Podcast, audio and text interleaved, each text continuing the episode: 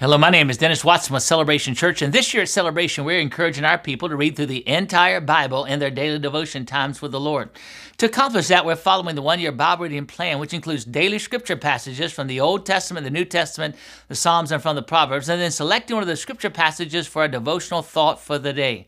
Today's devotional thought is based on a scripture passage from the Old Testament in 1 Kings chapter 22. And here's what we read The messenger who went to get Micaiah, the prophet, said to him, Look, all the prophets are promising victory for the king. Be sure that you agree with them and promise success. But Micaiah replied, As surely as the Lord lives, I will say only what the Lord tells me to say. It's 1 Kings chapter 22, verses 13 through 15. Let me ask you a question. If you knew that you were going to suffer punishment if you didn't tell a lie, what would you do? The test of our character and strength is whether or not we will say and do what is right, even when we know that our right answer or action will bring us suffering.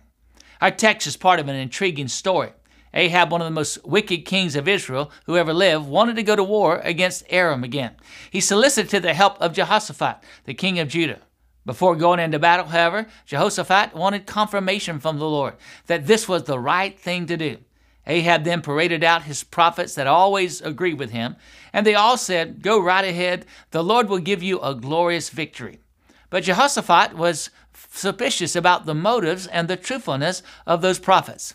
He asked if there was a real, committed prophet of the Lord available, and Ahab reluctantly admitted that there was such a man. His name was Micaiah, but stated he didn't want to hear from him because Micaiah always prophesied bad things about him. Jehoshaphat was insistent, however, and so Micaiah was brought before both of the kings after receiving instructions about what he was to say. Second question I have for you is this Do people know where you, like Micaiah, do they know where you stand on issues of godliness and ungodliness? And what would be some of the responses that people would make if your opinion was asked for regarding an ungodly proposal? Now, everybody knew Micaiah's life and where he stood. They knew that he stood for righteousness, they knew he stood for godliness, and that he would always speak out against ungodliness. They knew that he would always say and do only what the Lord wanted him to say or do, even if that contradicted what the king wanted him to say or do. That's real integrity. Integrity is always saying and doing what is right, regardless of public opinion and regardless of the consequences we might face. Here's the third question Are you a person of integrity? Do you constantly say and do what is right, regardless of the opinions of others and regardless of the consequences. God is looking for men and women and teenagers that have the courage and faith to stand strong regardless of the weight of public opinion and regardless of the consequences. Those individuals who refuse to compromise their beliefs or values are the ones applauded by the Lord, and those are the ones who are respected by others. Having spoken the truth about what would happen to King Ahab and the Israelite army, Micaiah was placed into prison. In the end, however, the Lord vindicated him.